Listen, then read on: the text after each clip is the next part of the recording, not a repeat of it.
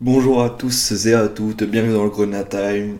Clap de fin pour Ibrahim Nian qui ne retournera pas chez nous au FCMS à l'issue de son prêt à Angers. Il a confirmé à la presse angevine que son prêt était à caractère obligatoire avec une option d'achat obligatoire qui s'élève à quand même 3 millions et demi d'euros donc on va pas cracher dessus et Ibrahim Nian c'était certainement des gros salaires vu qu'on l'avait prolongé entre temps mais voilà un une pépite de Génération Foot qui va faire ses valises à 24 ans. On va juste un peu lui rendre hommage et ne pas finir sa, son aventure sur une si mauvaise note que ça parce qu'il nous a quand même apporté, je trouve, au niveau de sa carrière au FCMS. C'est parti générique. C'est l'entrée d'Ismail Assar qui va immédiatement s'illustrer.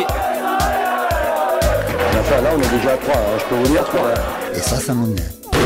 Ça m'énerve. Le titre de champion est fêté dignement à Saint-Symphorien.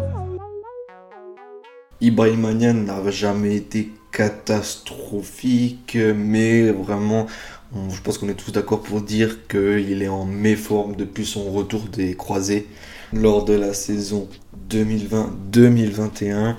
Voilà, il avait commencé, il avait mis un triplé en début de saison, il était là, et puis croisé malheureusement, et il ne reviendra jamais vraiment de cette blessure, mais ça quand même, c'était une grosse pépite pour nous, et il s'est révélé pour moi dans la saison 2018-2019 quand on venait de descendre et que Antonetti avait repris les rênes du club. Et bah pour moi il faisait partie de ce collectif qui a roulé sur la Ligue 2 et qui nous a après bien maintenu euh, en Ligue 1 avec euh, le départ d'Abib Diallo donc il a pu un peu briller mais c'est jamais vraiment imposé parce qu'on a acheté des buteurs aussi un peu pour le remplacer puis il y a eu ses croisés et voilà Euh, certes c'est l'irrégularité, mais c'est quand même des buts. Alors, en sélection nationale surtout, 14 matchs avec les U20 pour 6 buts, c'est pas mal quand même. Et puis en 149 matchs avec nous, il a marqué 34 buts et délivré 4 passes décisives. Pour l'instant, en 8 matchs, à Angers, il en a marqué qu'un. Bon, voilà, maintenant c'est votre problème, parce que clairement cette saison, il n'était pas au niveau notre Ibrahim. Pas du tout. Mais quand même, c'est un bilan équilibré. C'est un bilan pas ouf pour un buteur qui devait remplacer notre cher Habib Diallo qui aujourd'hui cartonne à Strasbourg par exemple. Mais en Ligue 1, en 96 matchs, c'est 15 buts et 2 passes D. Et en Ligue 2, à peu près pareil.